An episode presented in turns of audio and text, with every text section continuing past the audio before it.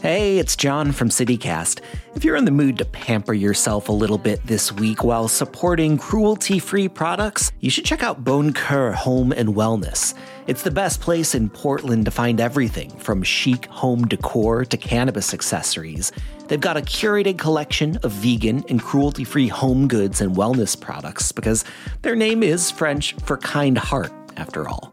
You'll get a 20% discount on your first order when you sign up for emails this week at boncoeur.net. That's B O N C O E U R.net and use the code BonCoeurCityCast20.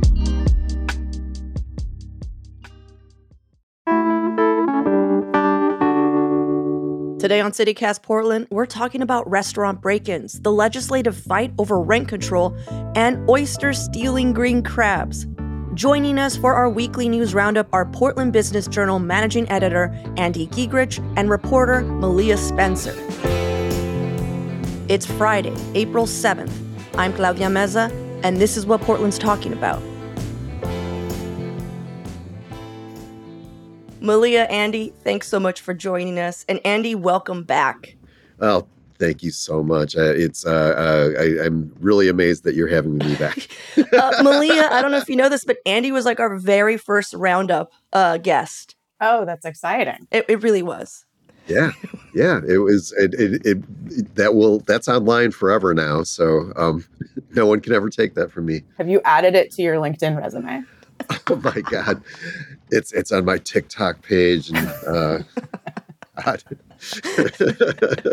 well, before we dive into uh, some of this week's stories, I wanted to ask you both a question. And and actually, since we were talking about TikTok, I'm not sure if you're on TikTok, but a while back, uh, there was a trend going on where people would make a list of all the places in their cities that they would take someone they hated. That's pretty good.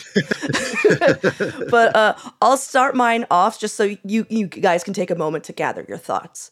Um, but I thought that immediately we would only get around by those orange Biketown bikes not because they're terrible bikes. I think that's a great service that we have, but because of the reception that we would get from people who live here. Like nobody likes seeing someone on those Biketown bikes for some reason. And I think it's because we've seen so many people try to like, you know, get on the I-5 with them accidentally, like because they don't know Portland and they're just like on the wrong street, you know, right. and you're just like, get right. out of here, moron, you're gonna kill yourself. so yeah. It's pretty good. And then and then from there we're just gonna do a, a tour of lines. Like we're just gonna go we're, we're gonna yes. go straight to screen door, no reservation, 11 a.m. Let's start the day. I mean, it's not like you could make a reservation because nowhere in town takes a reservation. Actually, screen door does take a reservation, but no, Do yes, they? but nobody knows about it. Oh, I have been guilty of taking friends to screen door, but I make them go right when it opens because I did have the I had the um the candied bacon that they yeah, do. The praline, and it changed my of life. Course. Like it was it was really good. I was like, okay. So that would be breakfast. And then for lunch, we would go to Por Qué No for the best tacos this side of the Mississippi and wait for, for another, like maybe hour, hour and a half right. uh, for That's for six dollar tacos, and then uh, I would I, we're gonna skip dinner because I don't like this person, and we are we will wait at a Voodoo Donut line mm-hmm, mm-hmm. for dinner because everyone loves donuts That's, for dinner. Right. I mean, donuts anytime. That's that's vindictive. So I would take them to there, there's this place sort of by our office called the Yard House, and it's a quote unquote beer place. And I would take them there because if, if I hate them, just because the service is always terrible, the the beer selection isn't that great. So they would leave Portland and tell people, "Oh my God, they, their reputation for beer is so terrible. I'm, you know, I'm never going back there again." And and just yeah, Nice, nice. What about you, Malia? I so I'm gonna preface this by saying I'm probably the worst person to ask this question to because I cover so many small businesses that I have such a hard time being like, that's not good. Like, it doesn't have to be a small business. Like, I feel like I started that trend. It could just be like, oh, I'm going to take them to this really dumb park, you know? Yeah, um, for sure. Definitely, maybe taking people to lines. Maybe not um, well, definitely the voodoo line because that's just funny. um, but going to places at their peak time, yeah, you yeah. know, like go trying to go somewhere for brunch at like eleven. Um, you know, once everybody has rolled out of bed from whatever they did the night before. Um, and maybe go to do a hike in the gorge at like noon So mean. and make them park. I'll make them drive, so they have to find the Oh my parking god. um, and not tell them about the whole white line. Yeah. thing. Can we just, Um, Andy? I love that you're like, I have, I have one. Andy, go. I got one. I got one. If if I could get in there, like like uh, a training room at Nike, because like uh, uh, the employees there are so intense about everything, and it, it's just not not like any other gym you could possibly go to. They're just like going to be all like, "Get out of my way!" And it's so yeah. I- If I could possibly somehow get in there, so niche. If you could even get in into the Nike training room, I would love that you would jump ho- hoops just to take someone you hate into that training room. absolutely. Well, uh, thank you for playing with me. Um, but Malia, I really want to start off with your headline because you wrote it. This is your story. Mhm. Uh, tell us about it. so the story is about um, restaurants in Portland, and there was a survey um, where let's see, it was more than 100 respondents, and 97% uh, didn't think the city is headed in the right direction to have a thriving food industry, which is pretty staggering considering how Portland is kind of uh, known as this foodie We're known place. as a foodie town. Yeah. right. I mean, we were just talking about you know taking people to brunch and like all of these food things. I mean, that's Um, the first thing that you would come to. Like, I'm gonna if someone visits me, where am I gonna take them to eat? Which is hundred percent right. Yeah. Exactly. And so um, there's a software company in town called Poached that does hiring software for restaurants. And they work with folks all over the country, but they're based here in Portland and they did this survey of Portland customers. Um, and it was done sort of at the prompting of uh, one of their customers, who also happens to know the owners, the owner of um, Laughing Planet, which has, um, I believe they have 15 locations across three states. I mean, most of them are in Oregon, most are in kind of the Portland metro. Um, but he had four break ins in five days Alright. and was thinking, Am I like, is it me? Like, what's happening? And so um, he asked, Hey, can you maybe do a survey or something? We can see what's going on and kind of get a little bit of a benchmark. And so they did the survey. And some of the numbers are just, you know, it's it's sad. So 83% of respondents said that their businesses had been broken into. 90% of that group said it happened in the past year. Um, 79% said that they were broken into more than once. And 30% had been broken into more than five times. And this is like property damage. You know, those windows are expensive to replace. Um, you know, people's insurance are dropping them because they're making too many claims, or people just don't make claims. So it's really hard to have a small business right now, um, and particularly these restaurants. Um, and so they were kind of hoping to at least shed some light on this. Because another issue that kind of came out was that 99% of respondents do not feel that Portland's elected officials are supporting them. So there's just this huge disconnect between these business owners and City Hall. You know, they're not feeling seen, they're not feeling heard. These are, you know, smaller businesses compared to maybe some others in town. And so they are just really frustrated, which is really sad.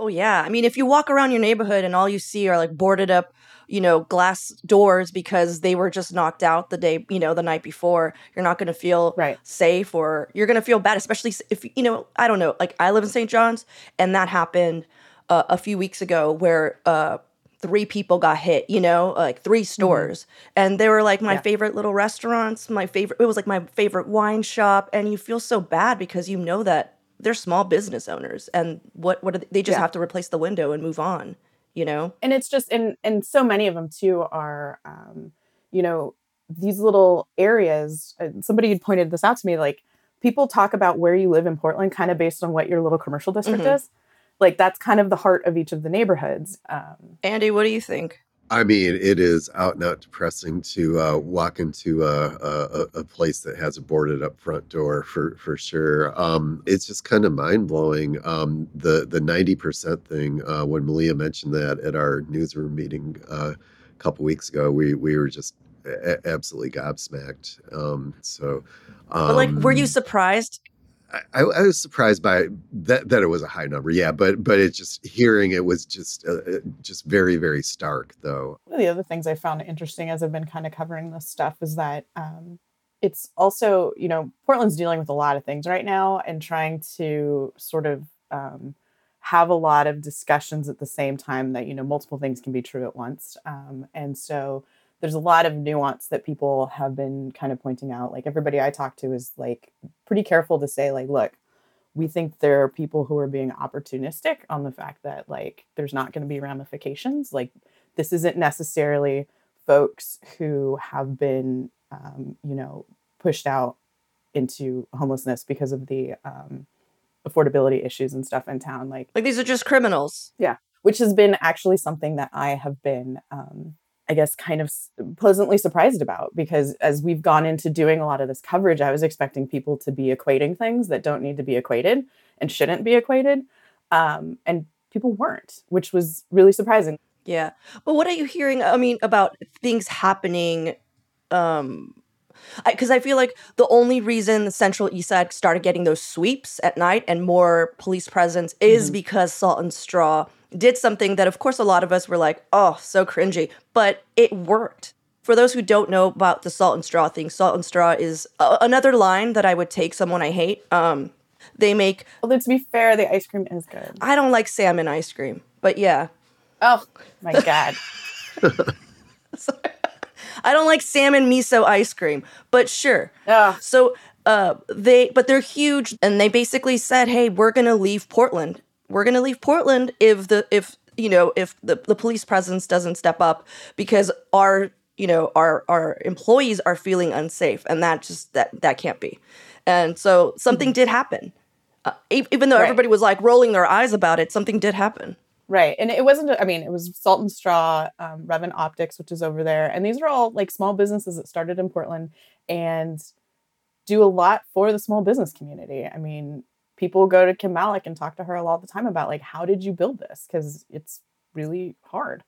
Um, and so they, unfortunate, I mean, they had to go that direction and something happened, which is kind of like this survey that I, I talked to the um, restaurant owners about, you know, they also kind of wanted to have this so that they at least had some numbers to point to and really try and highlight this issue because that's the thing is like people, I don't know, they're not seeing it, they're ignoring it, they're not listening to it, whatever. And is one of the restaurant owners told me is like sometimes you got to poke the bear. And so they have this survey, they've got a lot of anonymous um, comments from various restaurant owners about the problems that they're having. And I think they're just really trying to use it to sort of show the elected officials like this is what we're dealing with here like please help us they have to get united in a sense a union if you will right a union yeah. um so yeah i mean they they because it, like it, the difference between a small business owner call, trying to call up city hall versus like you know one of the the giant bank or something like that i mean it's going to get a different response and that's what people have been talking about and so you know Salt and Straw has such a big, important brand that, you know, they were able to kind of be like, look, we've done a lot for the city. Please help us. Yeah. Okay, let's take a quick break here. And when we come back, more headlines of the week.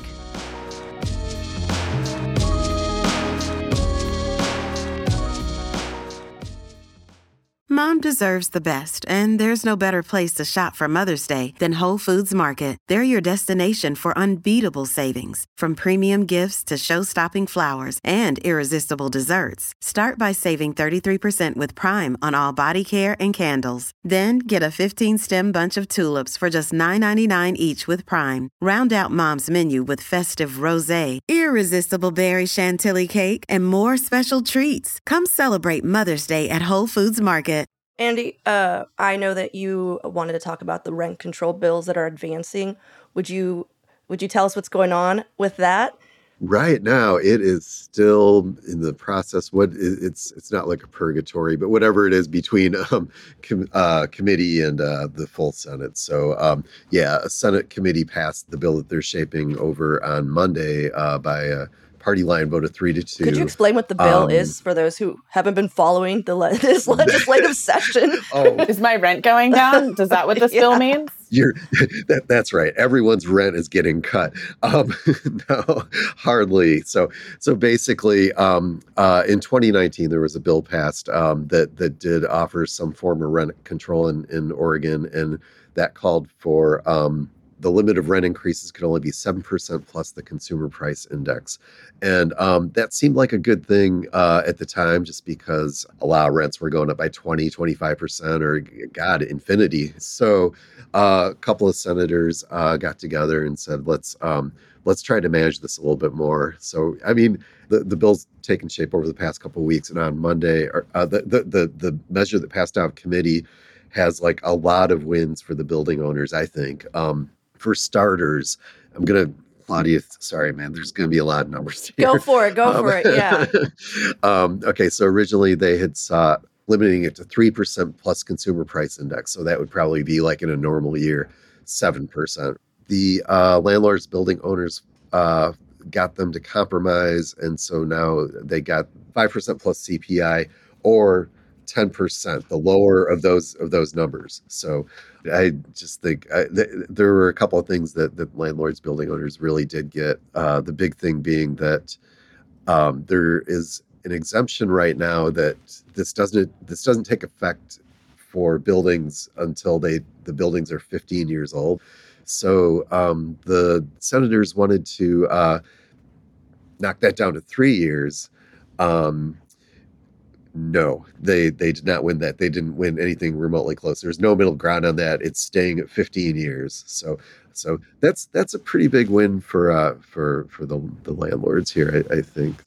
But I, I, guess like like like one thing that was a little bit of a revelation, and and this this comes from like the National Apartment Owners Association is I think the group. So take that for what it is. Um, but they they say that like 50% of their members are um, are mom and pop landlords, so they are like ADU owners and whatnot. So, um, um, I guess you could, you know, looking out for them, they they would get squeezed uh, if they have, uh, you know, just like like a bunch of issues with with their unit and have to do a lot of repairs or mm-hmm. something, and then they they can't raise rent by more than than ten percent. So, so yeah, they they they could get hit. Always looking out for the, uh, the, the little guy here. Yeah. I guess it's so funny because I feel like a lot of people don't, especially those who are renting, uh, just never see a landlord as a little guy, you know. I know. Oh my god. I think it also depends on if you're if you're renting from, you know, big faceless private equity right. company that owns like yeah. 10 buildings or if you're renting from, you know, somebody who lives on the other side of Portland or but yeah, that's almost certainly who, who's fighting this because all of the arguments against are just that it'll be too expensive to build here, and uh, building owners or, or developers are 66% less likely to build in places where there's rent control. Yeah. So um, I, the answer to that is that it's happening everywhere. You know, Malia, what do you think of these bills? I mean, having some sort of stability is huge um, for for folks. I mean, that's part of the issue with everything we were talking about earlier and like affordability and stuff like that. I mean, this ties into um, it ties into all of the small business owners and things like that too. Um, when I had been talking to one business owner, they were telling me like in old quote unquote old Portland, you could live in your neighborhood and work at a restaurant in your neighborhood or work at a independent retailer in your neighborhood and walk to work. Mm-hmm. It was mm-hmm. great. It was all in this neighborhood. And then things started to get slowly more expensive and you had to move a little bit further out. And then maybe you had to bike to work or you took the bus, you know? But then people kept having to get further and further and further out. And so now you've got the issue where all of these small business owners can't find employees because they got to live so far away. Yeah. And then, um, yeah, so and then you have to afford know, a car. It's so funny. We were just talking right. to, um, we were just talking to Jonathan Maus from uh, Bike Portland, and uh, he basically stated that like hey people are biking less because of how the expansion is working you know and people are you know and it's because of they can't afford to live closer to w- where they right. work um but yeah you, you, you, know who the first first person was I ever heard talk about that was Andy Ricker of Pok Pok, who was saying that um, you know he was uh, having trouble keeping employees because they uh, you know had to keep moving further and further out. So so I mean, bottom line, something's got to be done. Well, thank you, Andy, for breaking that down for us. I've been hearing about it, um, been talking to actually tenant rights activists about, you know, how hard they're pushing to make sure that landlords aren't getting any more gains. Uh, yeah, no, I'm not sure. You, you, you probably don't remember, but when I was on the first time, we talked a little bit about like um, uh, landlords and bankers being like the most strident lobbyers. So this Yeah. is, you know, Exhibit A on that. Yeah. Well, I'm going to uh, veer us off course because I want to talk about green invasive crabs. This is a s- What are green invasive crabs? buckle up. All right. No, so this is a story from the Northwest News Network uh, by a reporter named Tom Banse. Um, and it's going to sound like I'm talking about something that's only affecting Washington, but I swear we're going to come around to Oregon and how why it's going to affect Portland. I mean, there's crabs here. There's crab people. You can get crabs on the yeah. coast. So the, these green invasive crabs are hitched a ride from Europe, came up from California, and found a stronghold in Willapa Bay, uh, which is in in uh, in Washington. And I didn't know this, but this bay uh, produces like nearly seventy percent of the oysters from like Washington Oh no! and I elite I know some people who are going to be very sad. the fat bastard comes from this bay. I don't know if you guys eat oysters, but the fat bastard is one of my favorites. Uh, it comes from Willapa Bay, and they're also Washington is by far the largest producer of Manila clams in the nation. Um, and this is all shellfish growers basically ringing the alarm, which has been happening for a bit. It's like, hey, these crabs are not only eating like the baby, you know, oysters and clams and are, are screwing up our beds, but when they're done with that, they're actually eating the entire ecosystem. They're going after the grass. They're going after all the things that make, you know, uh, this bay a habitat. Uh, so can we maybe stop this? And now, finally, um, like uh, Senator Patty Murray and Derek Kilmer are expected to announce an initiative to secure funding to really go after them. Do these crabs taste good? This is the annoying part. Like like most non-natives, they take and they don't give because there's there's no meat on these crabs really. Oh, Yeah. So they're just out there ruining life for everyone, and uh, you can't really eat them. So oh, bummer. I know. So Tom followed one of these one of these boats that were going out to you know take these these these crabs out of out of their section of the bay. The crew collected like hundred and nine in less than two hours, and right now they're they're starting to form in Oregon. People have seen them, but the Oregon Department of Wildlife is like basically saying not much. They're just like there, there's no real interest in removing the green crab, even though we're seeing exactly what's happening in Washington, and we do grow uh, oysters. We we do grow shellfish. We you know the delicious kumamoto. I'm just naming like my my all star favorites. Wow, you are like an aficionado. do you guys not eat oysters? That should have been my first question. I don't. My my mom loves oysters. So this was a big deal for me because I love oysters. Uh, and when I Ah. heard that there might be, you know, uh, a reason that I would maybe not have oysters in the next 10 years, like I perked up, you know?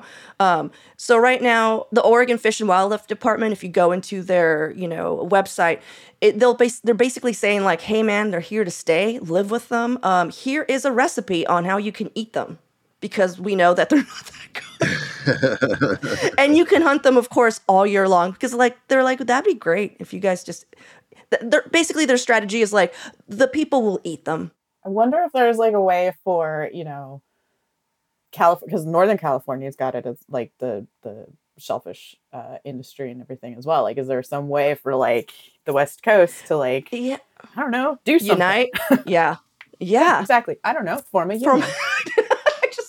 I just feel like if, if if I could just choose any title for this episode, it would be like I don't know, form a union. yeah, because it's happening in California, and they're not also taking a huge interest. Because what happens is the currents move up, right? So all the larvae Oh, right. of these uh, invasive green crabs are going up, and where are they getting stuck? In the bays of Washington. right, right, right. Because Canada comes out and they're just Exactly, because stuck there. Canada comes out, so they're getting stuck in Washington. So to, for Washington, it's devastating. You know, their shellfish Oh yeah. uh, industry, but we're just like, see you later, little crabs. but eventually, they're gonna eat their way down. Right. It's Have they, has no one read The Hungry Caterpillar? Right. Exactly. oh, I haven't. What? Andy, you have not read The Hungry Caterpillar? A little Hungry Caterpillar, but except in this book, it turns into a beautiful butterfly. right. Right. Right. Or maybe it should be if you give a mouse a cookie. I don't know. I never, I didn't read that one. one. But all I'm saying is, Same. Same sort of thing. I didn't. I didn't realize we, this this is going to be an English lit. Yeah, it's uh, I mean, podcast. English lit English slash lit. children's children's literature. Let's let's. It's There we go. classic No, the- English the- the- lit. The, the the Oregon thing here, I, I am kind of just hung up on this. So Oregon is just not not caring, or or just they like, don't see it b- as a big enough threat. Um, even though we all know that these things compound, you know? yeah, it's Right. obviously a threat. Start small. Yeah. Start Just- small, not a big Just deal. the fact that they're here is like not cool, you know? right. Yeah, yeah. I mean, Yeah. I don't know. We've just lived through three years of maybe it won't come over here and maybe it won't be a big deal. Yeah. Of- That's true. it all comes back to the pandemic. exactly. yeah, well, thank you for listening to my uh, piece. So, if anyone out there loves oysters and crabs, if you see these little green crabs, and here's the thing, they're not necessarily green. It's just the, the, it's the kind Oh. of sh- I know. Sometimes they look like Dungeness just by color, but a real Oh, but anyone who actually knows crabs would would be like, what's this weird little guy? Because they don't get as big, and they have like these weird. Their shell has like kind of it's kind of spiky. Um, Figures. yeah, of course, right? Is there something to do with the shells? Because sometimes I know like crab shells or oyster shells and stuff get used in like other industrial kind of. Oh, so you think that maybe we could find a use for the green crab, make it so Right, and people go then out. maybe people will care to go because basically you got to you got to make money Mm-hmm. on something. So if people can then care that way, maybe. That's actually a good idea. I don't know because it's definitely not the the meat of this crab that people are wanting. Right, right. We can't eat them. Oh, actually, before we leave, I do want to state uh, that our lead producer John uh, wanted to join the uh, conversation at top where we were talking about where would you would take someone you hate and he his I would. Well, now I would take them crabbing for these crabs you can't eat. that's actually a great idea. We're just like we're gonna go crabbing and every crab we're just like wah, wah, Getting on a boat, wah. you're gonna get seasick, and then you get no you benefit. get these are terrible crabs. Also, they're ruining things, so we're having a good time all around.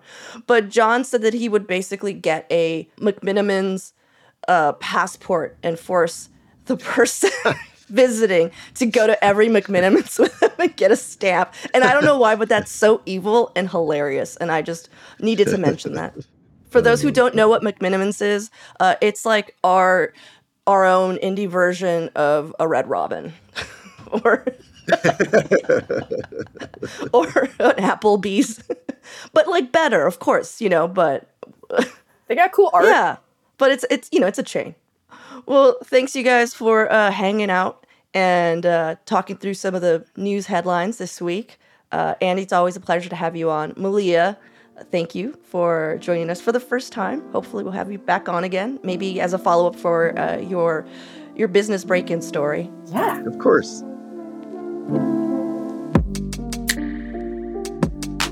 That's all for today here on CityCast Portland. Our lead producer is John Notarianni. Our audio producer is Julia Fiaioni. Our newsletter editor is Rachel Monahan. Special thanks to Lizzie Goldsmith for all of her production help this week. And our host is me, Claudia Meza. Original music by Jenny Conley and Stephen Drizos. Additional music by Epidemic Sound. We'll be back Monday morning with more from around the city. Until then, see you at Slim's.